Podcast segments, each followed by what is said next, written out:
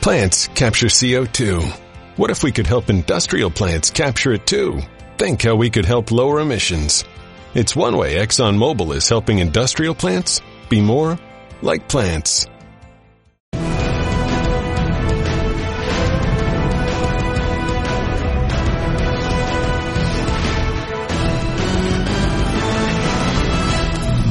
Welcome into NFL Live. We've got former Bengals and Browns receiver Andrew Hawkins here with us. We've got two-time Super Bowl champ Damian Woody and NFL insider Field Yates right next to me.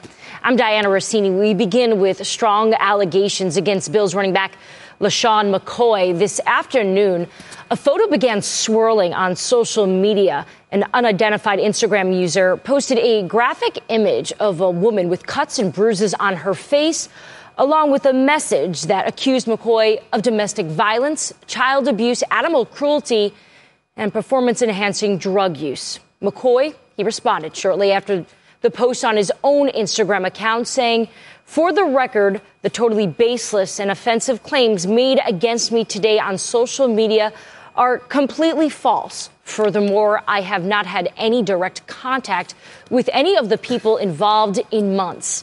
ESPN has also learned the Buffalo Bills are looking into the situation. No comment from the organization at this point or McCoy's agent, Drew Rosenhaus." So at this point right now, we don't have too much information in regards to the situation. This is all just allegations. But Field, I want to start with you from the Buffalo Bills perspective. Here we are in early July. How do they handle this? Well, it's unique, Diana, in the sense that Brandon Beane, their general manager, their head coach, Sean McDermott, and other members of this organization are away from the team facility. This is the one time of the year that you would be hard-pressed to find someone inside the building at a respective team. So it's going to take an effort for them to huddle up, gather as much information as is possible, and, if they deem it necessary, respond to the situation or release a statement of some matter or sort. At this point, we don't have anything from the Buffalo Bills.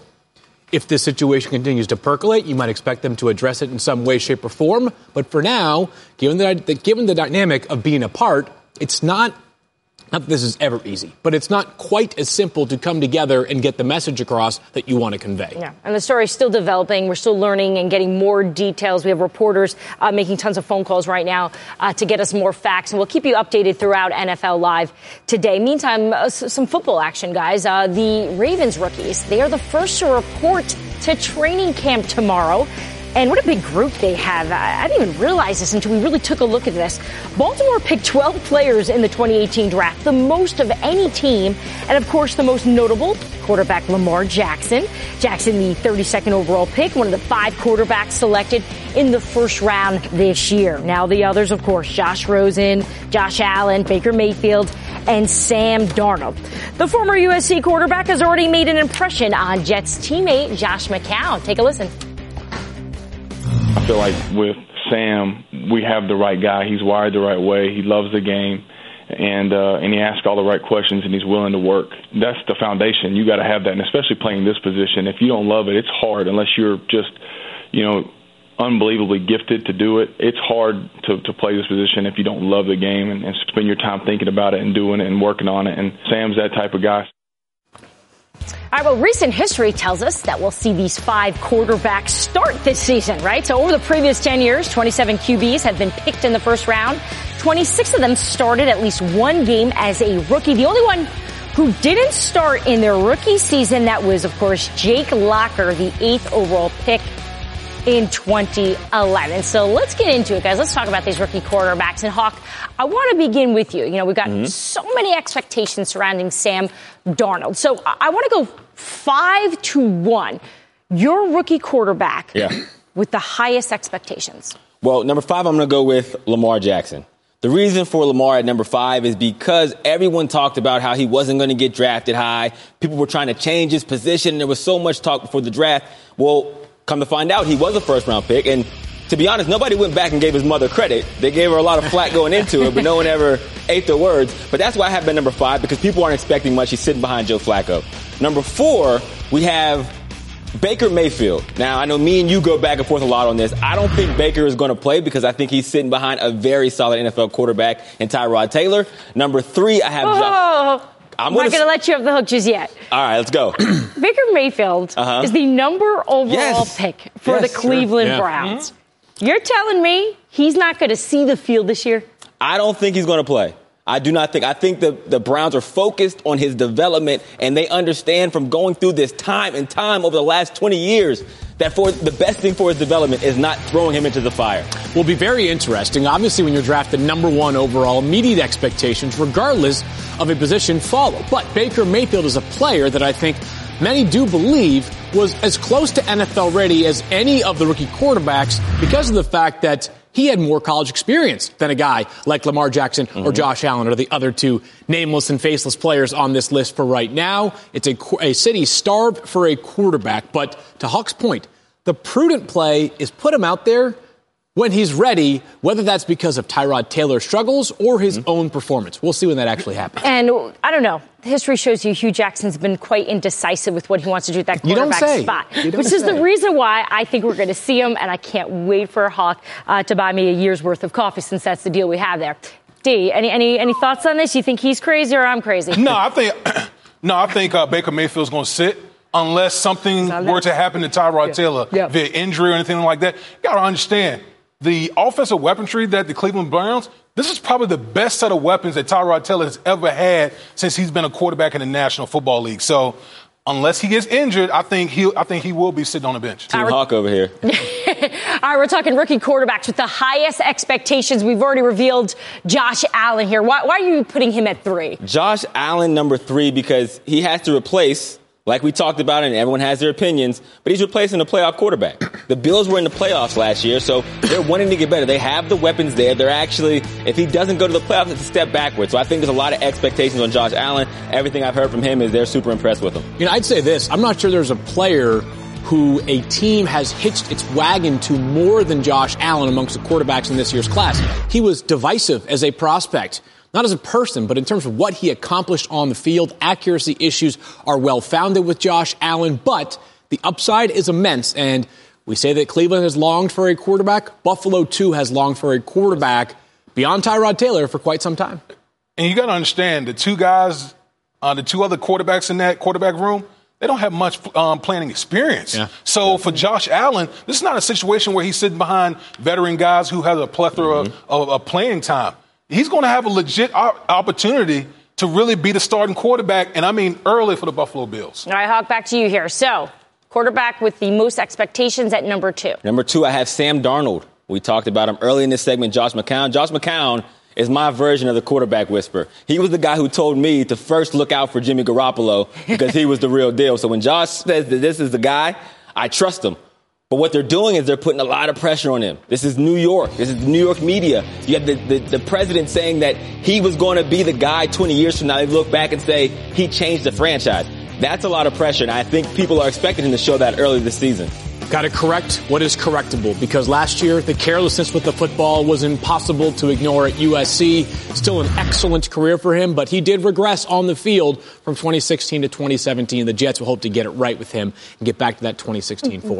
Damien, don't you find it so interesting watching these organizations say so much about their draft picks before we've even seen them on the field? As a former player, when you hear a quarterback, a rookie, coming in with an expectation from the team president that he's going to change the franchise and the direction they're going to go in, how would you react if you were his teammate? I'm a veteran. See, veterans are about the here and now. I don't have time to wait 3-4 years. So for me, I'm like, okay, you can't. Yes, you're a rookie, but we can't afford to have you play like a rookie. You got to come out here and play like a veteran, and I'm pretty sure that's what the expectations of the locker room are. If he wins the starting job, we need you to play like a veteran. Yeah, and Todd Bowles says going into camp, Josh McCown is the starter. But if Sam Darnold winds up being the best quarterback out there, he's going to start week one against Detroit. I've always said if he's even, he's leaving. That's what's going on. For veterans. Yeah. Well, no, I'm talking about the quarterback, the rookie quarterback. He's leaving in a good way. I'm talking about leaving as far as the starting quarterback. Right. Starting quarterback for the Jets. All right, you're number one, the quarterback with all the pressure on him, or at least the most expectations. And I already know you're going to give me flack, Diana, but Josh Rosen is my number one. Yeah. Now, why? Before the draft, if everything was smooth, he'd probably be around number 4. But when he came out and said that they made 9 mistakes in front of him, and he put himself in a position to basically declare he was the best draft pick, that brings expectations. Yeah. And he's going to play this year. I don't want to wish anything on anyone, but if we look at history, the guy in front of him has a little bit of injury concern, so I think he's going to get the nod. So the self-inflicted part of these expectations is what he said right after he was drafted. 9 mistakes, which he later corrected to say, I guess only 3 mistakes because I was the 4th quarterback taken. The non-self-inflicted part of this is that I think there's a pretty good chance this guy could be starting just before any of these other quarterbacks. Mm-hmm. Maybe as soon as week 1. It's a legitimate open competition in Arizona, despite the $15 million in guaranteed money that was paid to Sam Bradford. And it's early. And they've just been in shorts and helmets. But Josh Rosen has already made a very favorable impression in Arizona. Oh, we've heard tons about him. And Lamar Jackson in Baltimore is certainly going to be one of the more interesting stories to follow. Mom, I think this doll I found in the attic is cursed. No, its eyes are just very lifelike. Then why does its head keep spinning? Be my friend forever. Oh, that is scary. You know what's really scary? Missing out on Geico's easy-to-use mobile app. You can manage your Geico policy whenever, wherever, wherever. Let's play with another doll.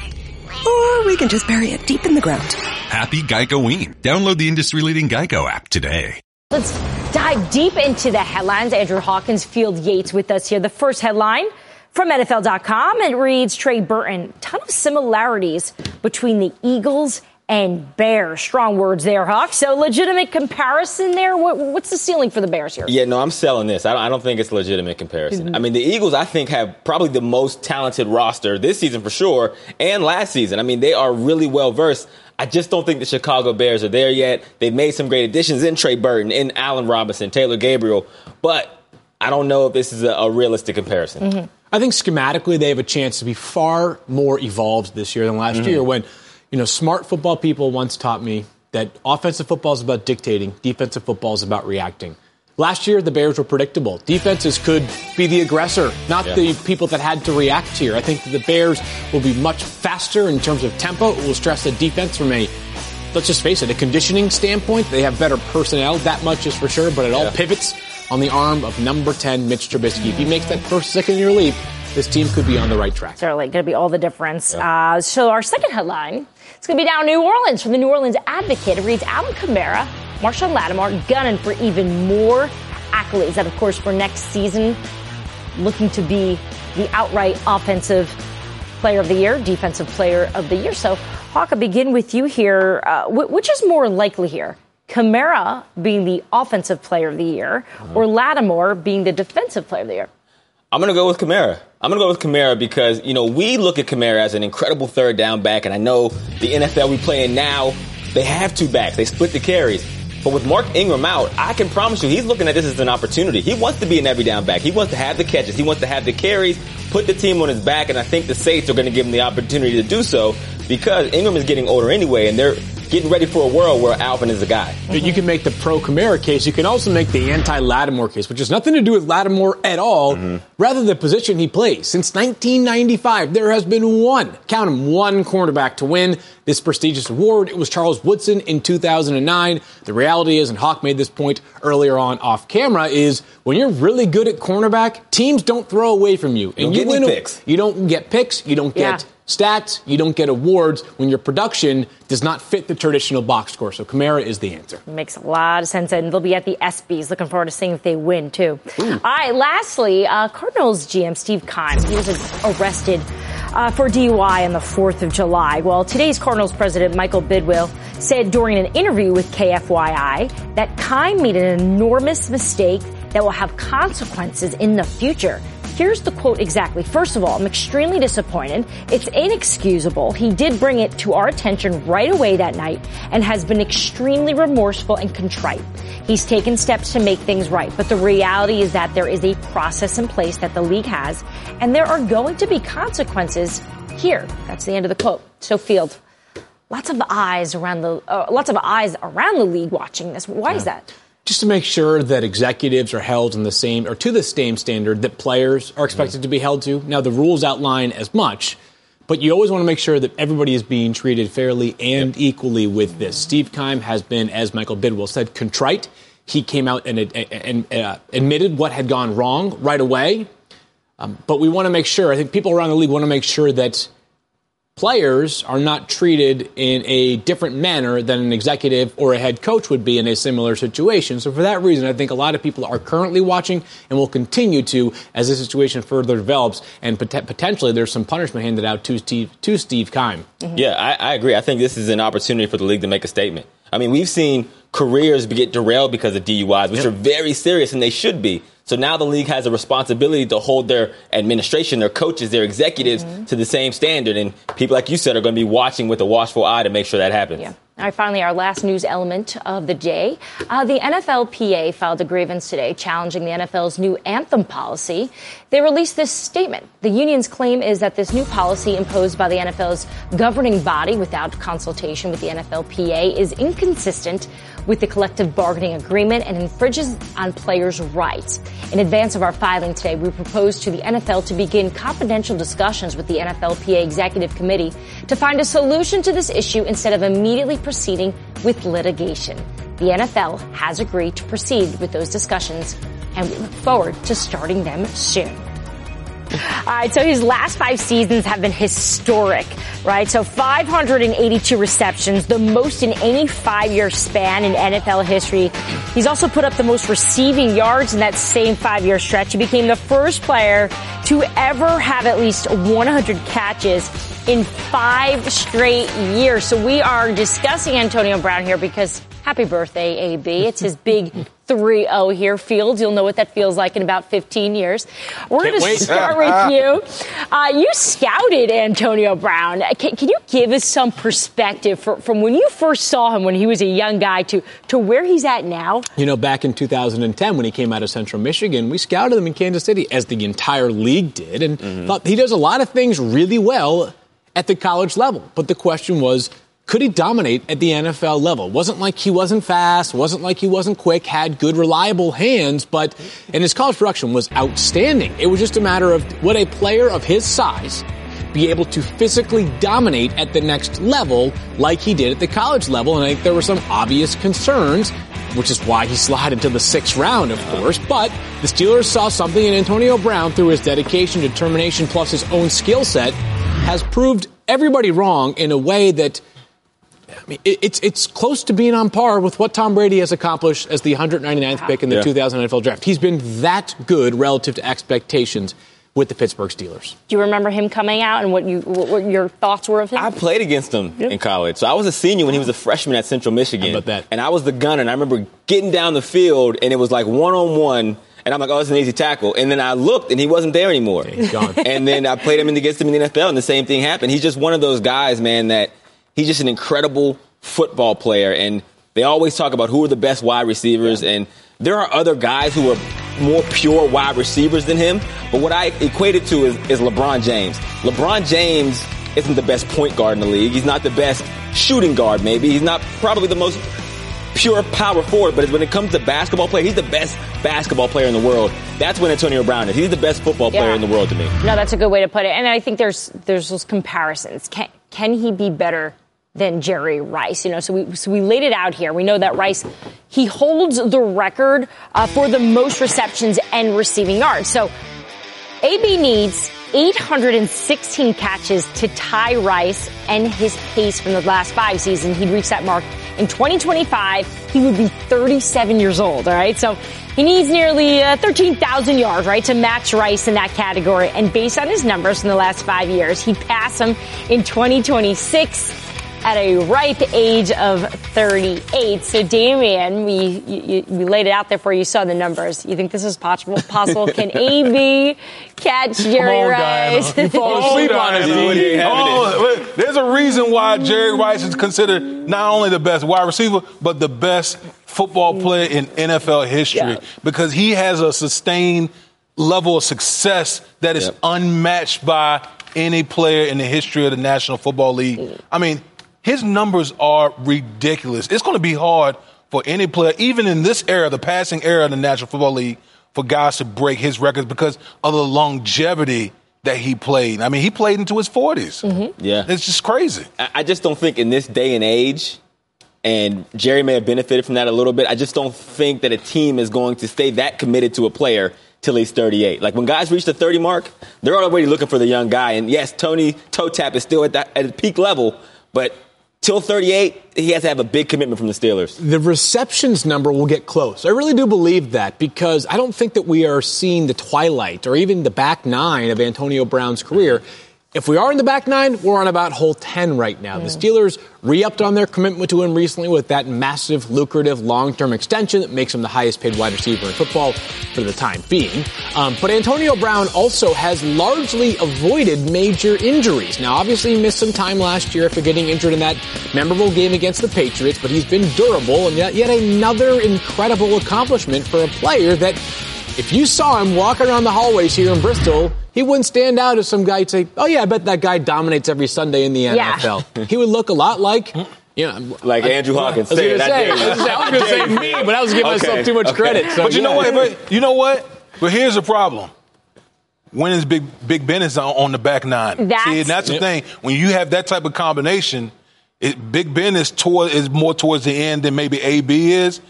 And I think that's going to be the issue that he's going to run up against. Yeah, that's definitely going to be the concern. And how much longer do you think he could be a Steeler? I mean, do you think he's going to wind up finishing his career in Pittsburgh? I don't think there's any reason at this time to look beyond his Pittsburgh Steeler career, other than the fact that it's really uncommon for players to play the entirety of their career with just one team. He is very much in the mix for them for the next 3 to 5 seasons easily? I mean, that right there feels like an easy estimate, even in a world of the NFL where things turn over so rapidly. But and he might go down as one of the greatest ever for the Pittsburgh Steelers. All right, meantime, back here on NFL Live, running back to DeMarco Murray, still on the free agent market. He'll be on our show later this week, but he did stop by to talk to our Adam Schefter on Adam's podcast to discuss his plans for the future and what he thinks will most likely happen.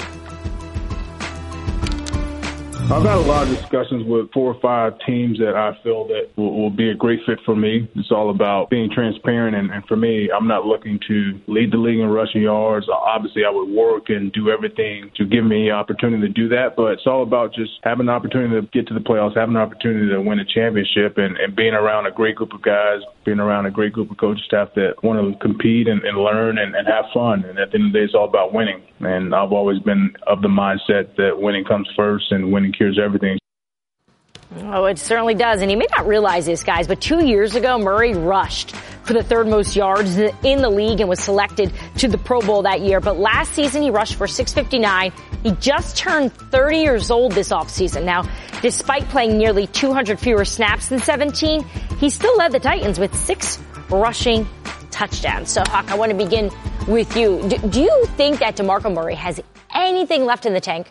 I do. I think, it's just normal for the league that once running backs get on the other side of 30, they just start to fizzle out of the league. Teams start looking for younger alternatives. But I do think he still has something to offer. I think a lot of teams can benefit from a veteran running back. You look at, like, the Redskins, who are putting a lot of their eggs into the Geist basket. I think if they had a veteran there as a backup guy and maybe as a leader, it could benefit a team. Damien, as a former offensive lineman, DeMarco played behind that great Cowboys line, Philly, even in Tennessee. Do you think he's a product of really good protection, or is DeMarco Murray just that talented? No, I'll never take away from what a guy's done on the field. Yeah. I mean, he's gotten all the accolades and yards, on his own volition. But it doesn't hurt playing behind some of those lines that he played behind. But again, a guy like DeMarco Murray, obviously, his situation will probably become clear in training camp when you get injuries and those type of things. And Andrew is right that some of these young guys could benefit from a guy like DeMarco Murray, the wisdoms, things that he's seen, to come in there and just be almost like a mentor or coach to help some of these younger backs coming into the league. Yeah, you got to have him in the right role, right? I mean, DeMarco Murray is not a guy that you want to play 45, 50 snaps a game, but he is a better pass catcher than some people care to realize, and he's a decent north-south runner. He does not have impressive speed at this stage of his career. He's fairly reliable with the football. When I think about teams around the NFL that still need to maybe add one more running back and aren't afraid to dip into the veteran free agent pool, Baltimore comes to mind, for example, as one that could use some more fortification of their backfields. I guess we've got the Beltway covered. Mm-hmm. The Redskins and the Ravens, two teams that could use a player like DeMarco Murray. We can ask him because he's going to be on the show. He's on NFL Live this Thursday and Friday, so we'll find out where he wants to land or perhaps some of his favorite teams. So a lot of intimidating guys that we showed, or at least showed two that were pretty scary, as you guys at home heard them talk about. So who is the most intimidating player you've ever played against? Whew. John Randle for me. I mean, John Randle, he wasn't the biggest defensive tackle, but this dude never stopped talking. Like the whole game, always talked. And it was just crazy. I was a young buck in the league at the time, so for me to play against John Randle was just like unbelievable. Yeah, we stoned him right here, but it took a couple bodies to really shut him down. But listen, for the most part, I mean, you didn't want to be left one-on-one with John Randle. That's good vision right there. Yeah, you're dominating him right now, Woody. What are we talking about here? He's that guy during the week was like, okay, we need to put a circle around this guy. If we don't take care of him, he will wreck the game plan. Hawk, what about you? Who was the most intimidating guy you played against? It was a tough call for me. I played against Ray Lewis. I played against James Harrison, who I have no problems with. The most intimidating guy for me is Vontaze Burfict, and here's why. A lot is said about Vontaze Burfict and his extracurricular on the field, but when you're playing against that dude, I was also his teammate, and you have a guy who does not care to play within the confinement of the rules, that is the scary place to be, because going across the middle, I have no protection. The rules can't protect me. The refs can't protect me. And he was the guy that, when we played against him, everyone was hoping that he wasn't in the game because he's a scary dude, man. You talk about the trash talk. Does that really get in your head when you're hearing it over and over, or are you at such a level that you can tune it out? No. See, I was young, so, I was still kind of finding my bearings. But as I got older, I embraced the trash talk. Like, that just fueled me the whole time. So, when I was young, it was just like, wait a minute, John Randle's talking trash to me? That was like a badge of honor being trash talked by John Randle, right? It was like, I made it to the NFL. Here we are. In mini golf, most intimidating person you've ever played against? Diana, I'm not going to answer that question. I'm not going to dignify that question with a response. That was wrong with NFL Live.